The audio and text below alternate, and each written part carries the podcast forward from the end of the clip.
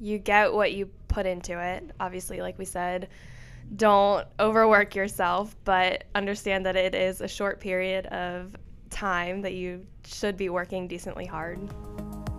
Welcome back to Training Room Talk, powered by Precision Performance Physical Therapy.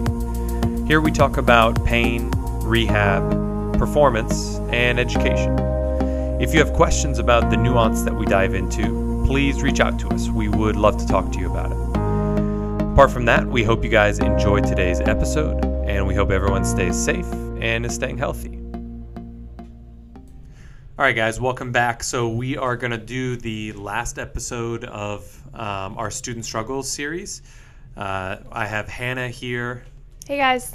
Um, and so, yeah, we're just going to knock out this last episode, and we're going to be talking a little bit about the, this is going to be kind of soft skills or considerations in terms of how to prepare yourself for a clinical rotation, but not from a like hands-on perspective or from a content like knowledge perspective. So obviously in the last episode we talked about some manual therapy techniques or some evaluation techniques or things that you want to think about maybe brushing up on. This is going to be more soft skills. So we're going to talk about kind of communication, um, how that maybe differs from what you learned in school or how you came in in terms of preparedness versus you know what it actually looks like in the clinic.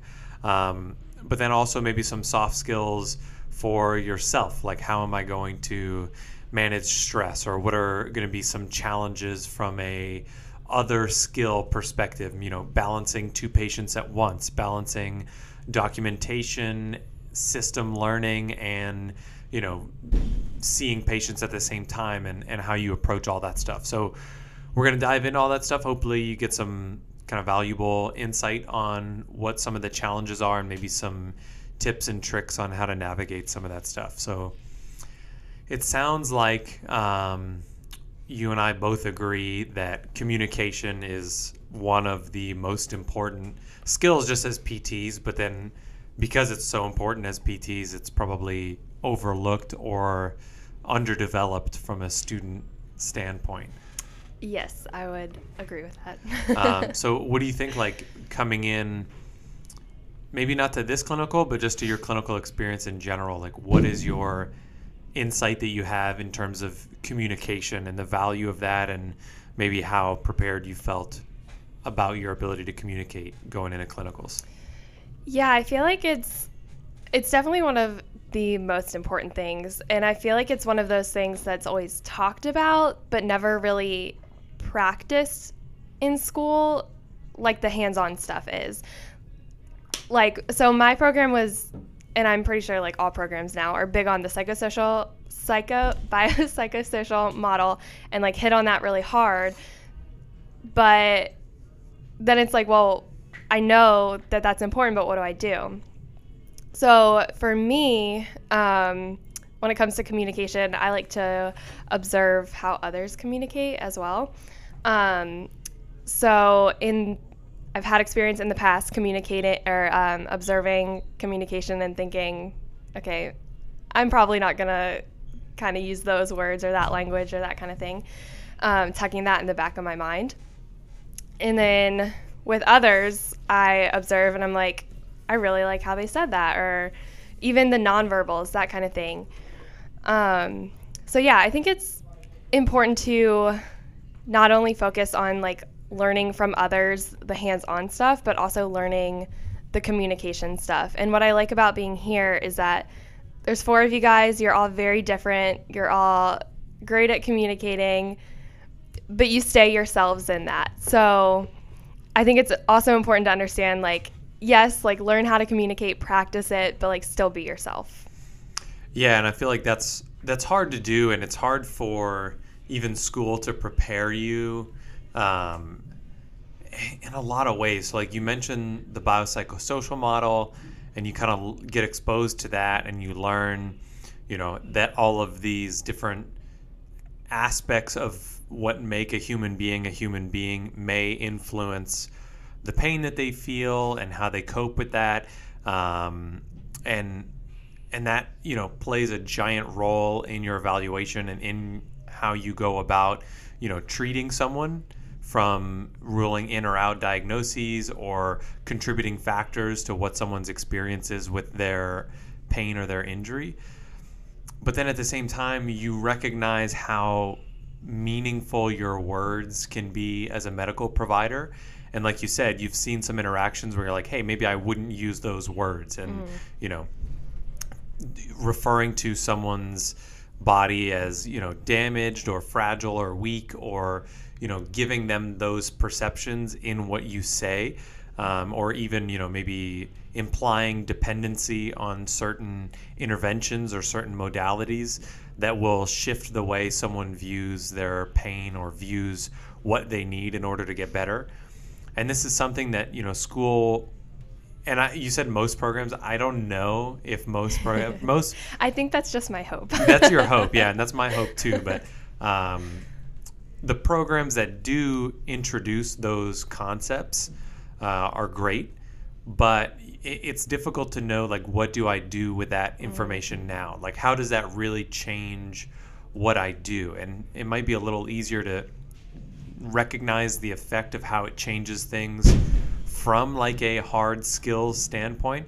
Like, oh, I'm going to use less passive modalities and use more active strategies because that'll promote, you know, a more active coping strategy, which maybe will reduce disability long term because it'll reduce kinesiophobia and you know some of that fear avoidance behavior so that's a very clear thing that i can do in my 60 minutes i spend fewer of those minutes doing passive things and more of those minutes doing active things but that's a very easy to see kind of change or shift but then when you're wondering like how do i explain to someone you know, like how do I craft the whole interaction from the moment they walk into the mm-hmm. door until the moment that they walk out to support, you know, the human or the person in their experience in recognizing that everything that has to do to set the scene or, you know, create kind of the context behind the experience is going to also drive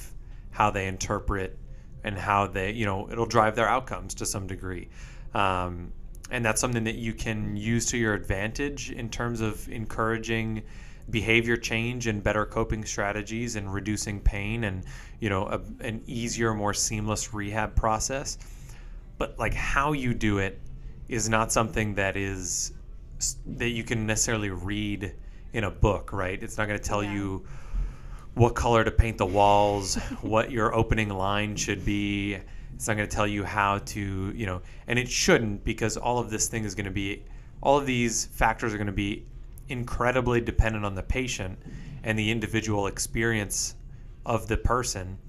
But that makes it even harder because then you're like, how do I then go the next step to craft the way I shape narratives to the individual and what they're saying to me?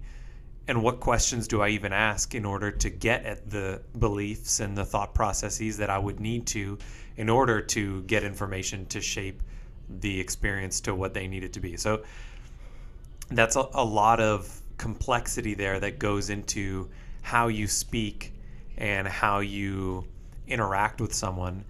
And probably outside of being a physical therapist or a healthcare provider who is very aware of this, has there ever been a situation in your life where you've put that much thought into what you're saying and how you're saying it?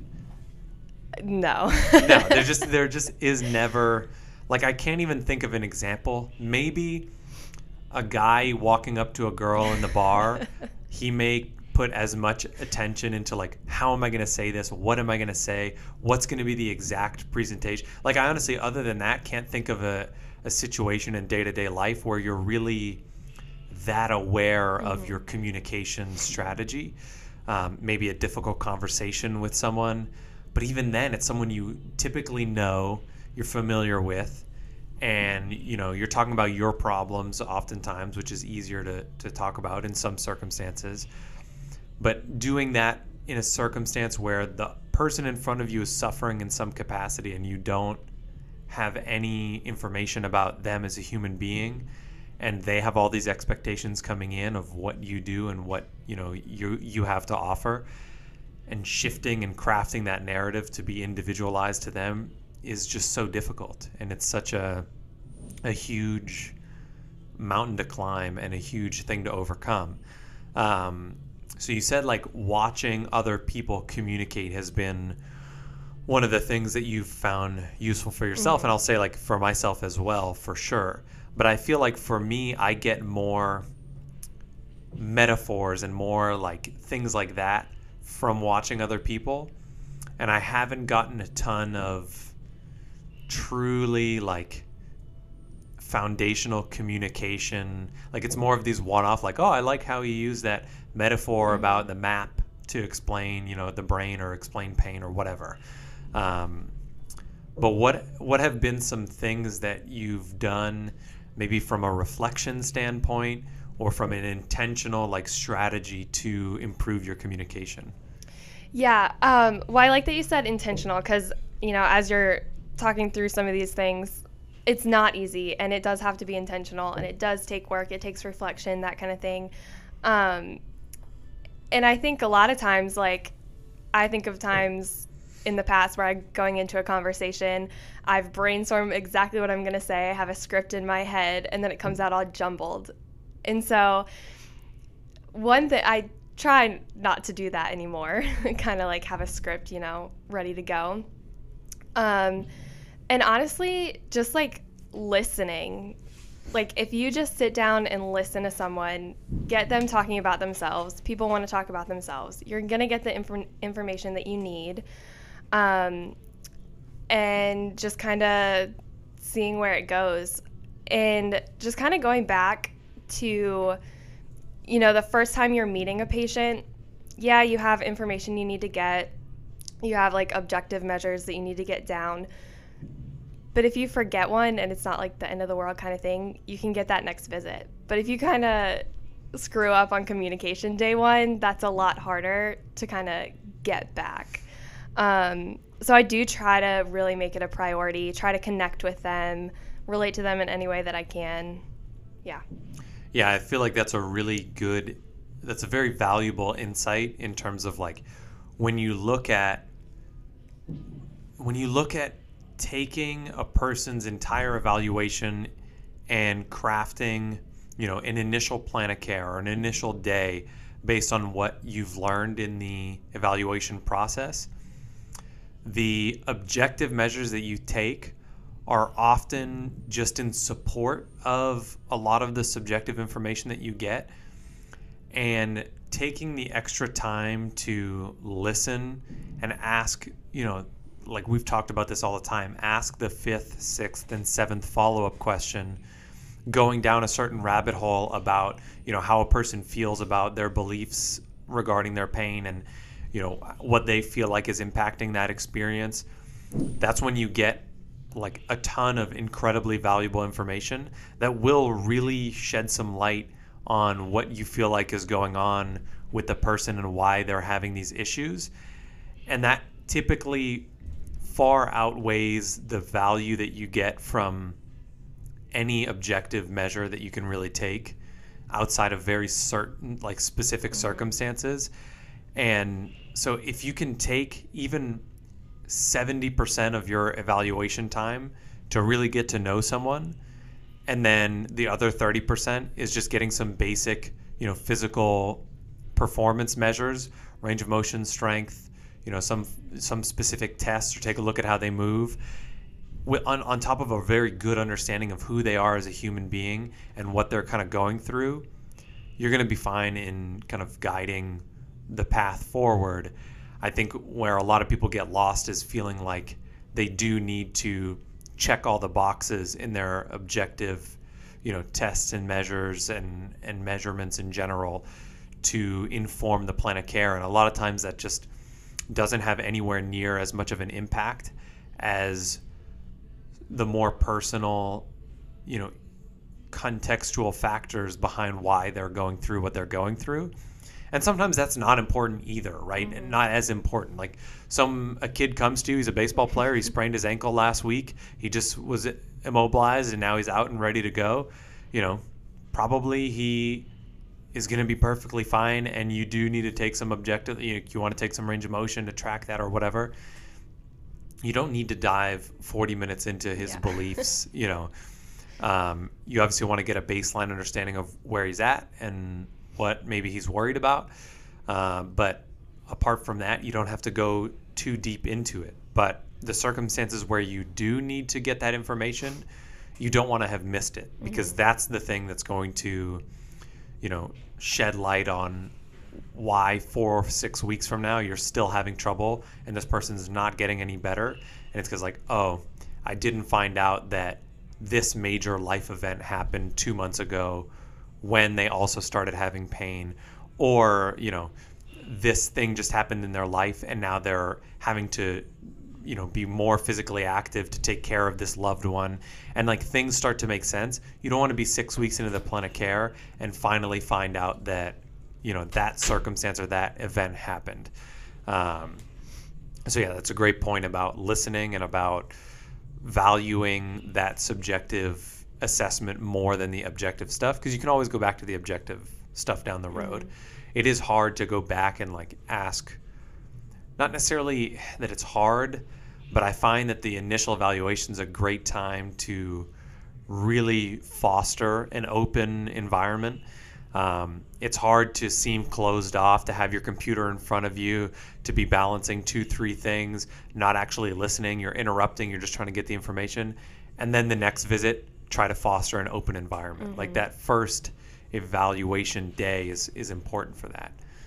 Um, what else is there anything else that you found has been helpful on that end Hmm, it's definitely still a work in progress for me. Um, yeah, I just I try to reflect as much as I can, probably too much, on a lot of my patient interactions, and even like jotting down notes. Like I'll talk to you after. I'll jot down notes like, "Hey, I want to address this next time as far as communication goes," or like, "Oh, that would have been a good follow up question." So just always kind of reassessing, trying to grow in that area.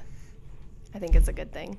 Yeah, and I, I think this is where the reflection process is obviously important, but especially early on, I think reflecting with someone else is super important mm-hmm. because you know as, as i'm going through residency process and i do live patient exams and have these kind of interactions and i'll go through an interaction and say the say the patient told me you know um, I I got divorced, you know, six months ago.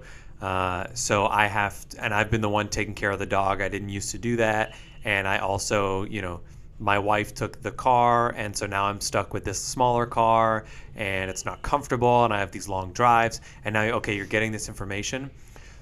But if you maybe just stopped at like, oh, I'm so sorry to hear that you guys got divorced. Now I'm uncomfortable. Let me go on to the next thing.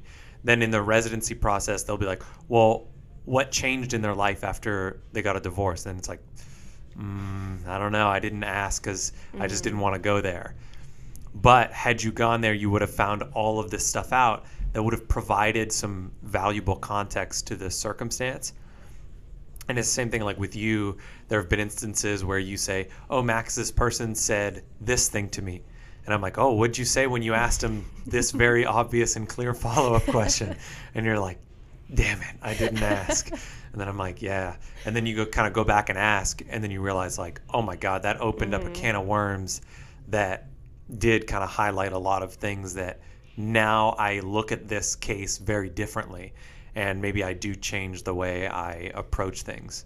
Um, so I think that reflecting with someone else and having someone question you through, you know, what did they say when you said this? What did you ask after this? And that can be helpful in in getting some insight on, like, man, what should I have done there? Um, then in terms, so like stepping maybe away from the communication thing, uh, because that can be that could be its own hour, two, three hour long podcast in itself. What are maybe some other challenges that you've had, just like day to day kind of physical therapist type stuff, in this setting or in previous clinicals? Um, well, one thing you and I mentioned earlier is kind of like stress management. Um, so like day to day, for me, especially being here, just since I kind of choose to put in some extra work, kind of outside of you know, the typical eight hour day, it's hard for me to shut down when I go home. Like, like there's a lot of things I want to continue to research or brush up on or just kind of put some extra time into. Um, so for me, one of the biggest struggles has been just kind of shutting off when I go home or on the weekends, kind of thing. yeah. So do you have any? I mean, so on one hand, obviously, like we've talked a bunch mm-hmm. of times, that you want to be able to manage that stress, right? You want to be able to not let the experience become overwhelming to the extent that now the level of anxiety that's associated with the experience is going to hinder your ability to like really participate in a way where you feel like I'm able to give it my 100%. At the same time, you know, you're in grad school, you're learning in the clinic for a brief period of time before you become licensed to practice as a healthcare provider and you are now responsible for people's health. So on one hand it's like yes, we want to manage stress. On the other hand, like you're doing a lot of stuff with reading outside of here, with exposing yourself to new ideas. And that comes with some stress, but at the same time that's going to come with a ton of professional growth and growth that will radically impact the way that you can practice in a few short months, right? So, on one hand, it's a negative thing to some degree. On one hand, it's a positive thing. You certainly don't want to be like so zen that you're like, yeah, as soon as I leave, I'm able to completely unplug and never think about it again. Like you, you think about it to the extent that it drives you to maybe put in that extra hour of work or that extra mile with stuff but you want to make sure that you're you know you're still doing things that are important to you. You're still seeing friends and family outside of maybe covid times. Um, you're still exercising and you know you have the things in place that you need to to make this thing sustainable but you're still putting in work because like i said at the end of the at the middle of next year you're going to have your license and be responsible for people's health to some degree and obviously you want to go into that as, as prepared as you can. Um, is there anything you've done, like anything that you've done that has helped you stay away from maybe tipping into the higher anxiety side and obstructing your learning experience? Yeah, I think that's a really great point too because obviously, you know, you're paying for all of school and you're paying for what you learn in the classroom and everything, but I really think like the most valuable thing when you have a good quality clinical, like that's what you're paying for. You're paying to be out on clinicals um, and get that experience. I think for me, again, the biggest thing is just having people to go to and talk through things when things are getting stressful or I'm not really managing it the best on my own. I'm a big reflector, so we've talked about how that can be kind of exhausting. Um, so just understanding like what to reflect on, what to get from it, and then when to just kind of, you know, set that aside, not set it aside, but, you know, kind of be done reflecting on that. Yeah. I mean, yeah, you got to stop at some point. yeah. You know, you can't be, you can't be at dinner exactly with your significant other or your family and like just be incredibly stressed about something on clinical. Mm-hmm. Um, and you know, you, you do obviously want to try to avoid that um, to some degree. But I think that I, I, feel like you've done a better job than you probably think you've done. Um, and the reality is, like, I think people go into clinical sometimes, and I did this as well, where I was like, I'm so glad to be done with didactic mm-hmm. work, studying. It's going to be great. I'm just going to have a full time schedule. But you don't want to let yourself get too far out of the mindset of like, hey, I am still in school, I am still paying for this, and I'm still a student. So I'm not working a 40 hour work week. I'm working that and if I need to, you know, doing some extra stuff at the same time. And so you you don't want to get too comfortable with this idea that clinicals is just like working full time. Mm-hmm. Uh, obviously, some CIs out there are a little bit less reasonable and maybe they do give you a stack of things that they expect you to get done. Uh, I've tried not to be that way. There were a couple days where you know you had off that I provided you with some resources to brush up. Just a few. Um, but yeah, I mean, I think, and, and I think that that's a conversation that's helpful to have with your CI too. Like you just have to. They were students at one point. Hopefully, they're not just just not so malicious to say that, you know, they have no respect for your level of fatigue or or whatever. And you know, having an open dialogue with the CI of like, look, I feel like I'm getting to a point where, you know, this is becoming stressful or unmanageable from a time and effort standpoint. I feel like I'm having a hard time. I want to meet the requirements and I want to exceed those requirements, but can you help me maybe troubleshoot how to make this more sustainable for me? Because right now I'm getting to a point where it's honestly getting hard to keep up with. A CI shouldn't fault you for having a hard time. They should, if they're good at their job and they actually care, they should help work with you. Maybe they say, look, this is just what I require of you. I can't reduce it. I'm not going to reduce it. But maybe here's how we can adjust your schedule to make it a little bit more manageable. Or here are some things that I suggest to make it a little bit more sustainable.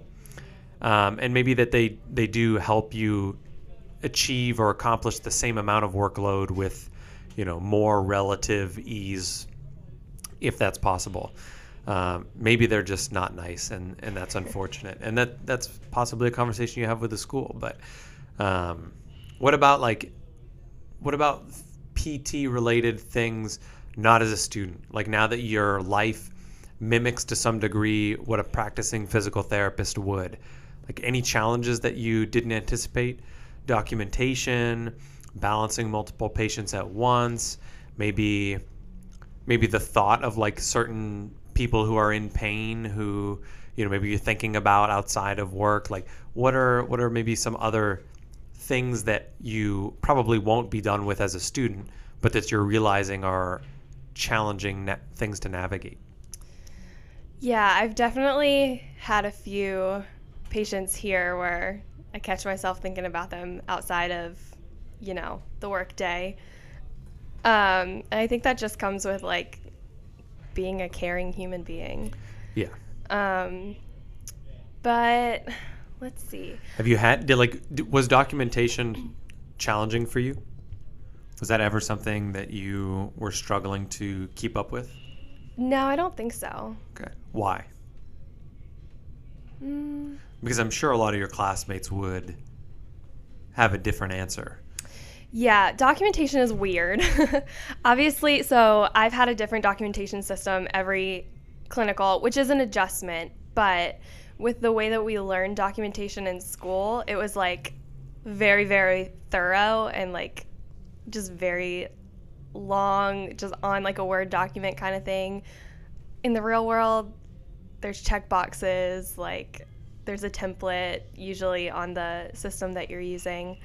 Um, and documentation is another thing where I like to read other people's documentation to kind of see what they think is important to include, how they word things, kind of how they justify things. Um, so I've done a lot of just like reading documentation, mm-hmm. um, just kind of getting a feel for my own wording, my own preferences, kind of thing. Um, but yeah, as far as documentation goes, I think just early on getting a good feel for the system and then the things that are important to your CI yeah. to make sure that you include um, is very helpful. And then with that, like if I'm ever have the slightest doubt of anything regarding documentation, I always ask. Yeah. Um, just because it is a it's it's a pretty big deal. Yeah, I mean it's definitely the reality is that not every clinical instructor is going to sift through everything mm-hmm. that you document. Uh, they're probably just going to sign off on it, especially once they get comfortable with you uh, and you know your competency with documentation. But certainly, in the context that you think, hey, they may not read this well enough to pick up this mistake. I'm not sure if this is a mistake or not. It's always better to ask because mm-hmm. this is like a legal document, and and you know they're obviously signing off on it. They should be reading it, but um, you know, let's be practical here. Um, I would read it if I was Thank you, Max. signing your notes. Um, yeah. The the suggestion I have for documentation when I was a student, and even actually before I started working with Precision, because it was a new system every single time. Almost every documentation system has YouTube tutorials out there, and I would just ask the clinical instructor in the couple weeks beforehand, "Hey, what's the documentation system?" And I would go on and watch like an hour or two of different tutorials on like here's how to create a daily note here's how to add a new patient here's how to you know write an evaluation and here's the check boxes and and then i went in and i already kind of knew like i was sort of familiar and it took me a week and then i was like okay i kind of know where most of the buttons are and where you know to complete at least the very basic note writing.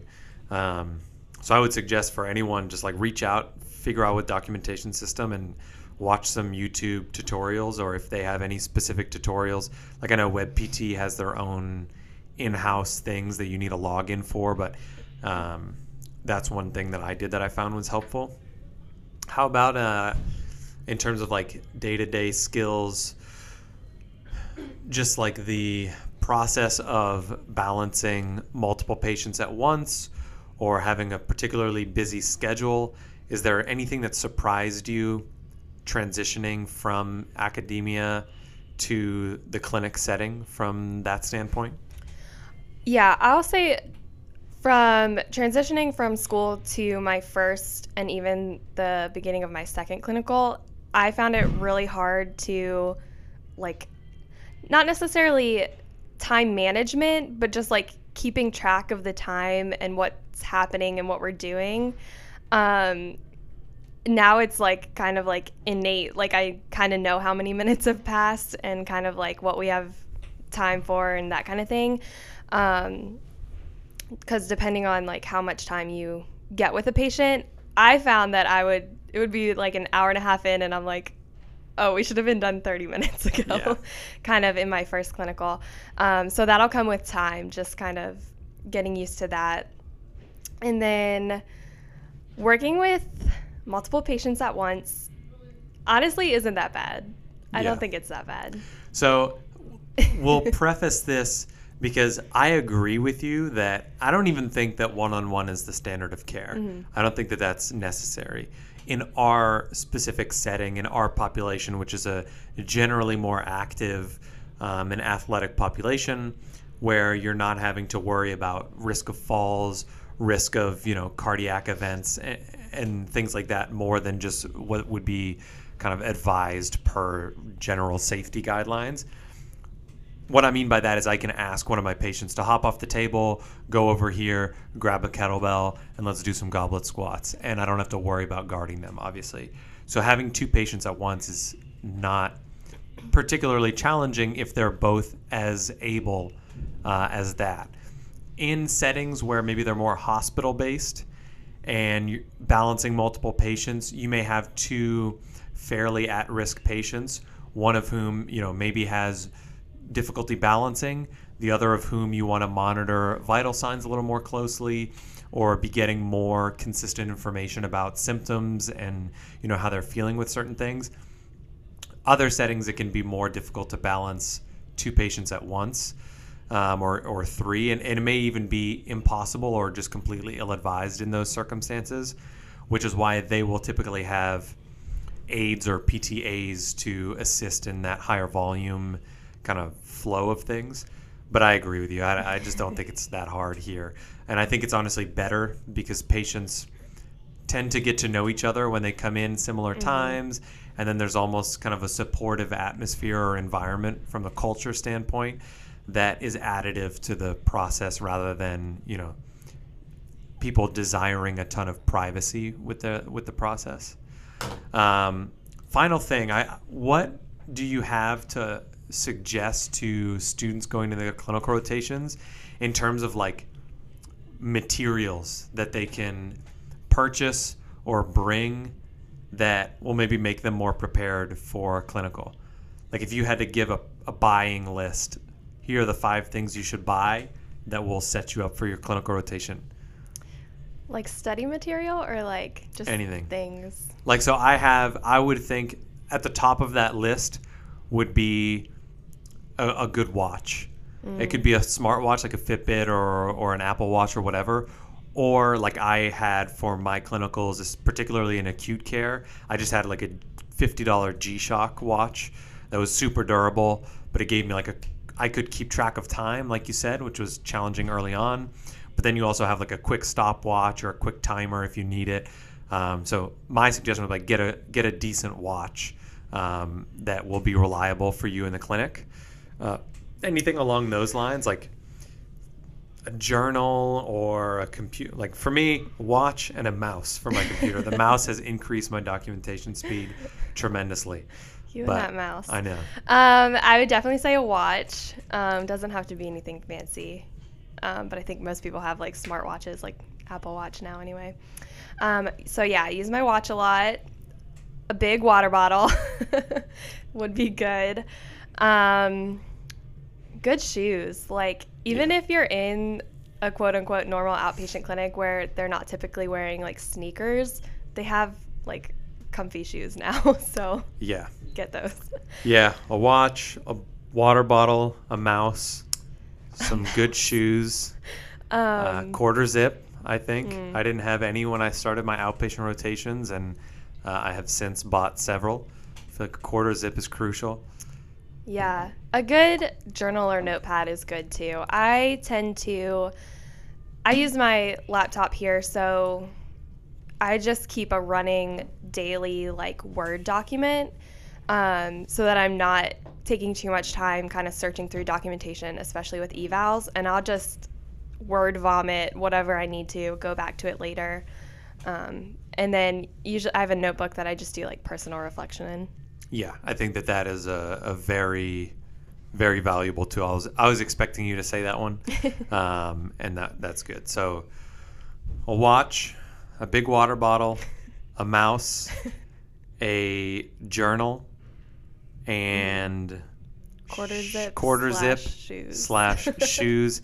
And if we did one on the po- on the podcast for fashion already, and uh, stretchy pants, stretchy Ah, yes. Lululemon like Stretchy pants for sure. kind of I don't know whatever Lululemon Athleisure. men's yeah whatever athleisure you need. Um, not every rotation will let Yeah. girls wear true. like leggings, right? Uh, I think that's fairly Pixie pants uncommon. at Old Navy. Those are pretty Pixie stretchy. pants at Old Navy. There you go. Um, guys like the Lululemon Commission or ABC pants look just like regular khakis, but move just so much better. So, anyways, go listen to the fashion one if you want actual good advice from Nisha, who was our fashion expert on that episode. Um, anything else you want to suggest or recommend?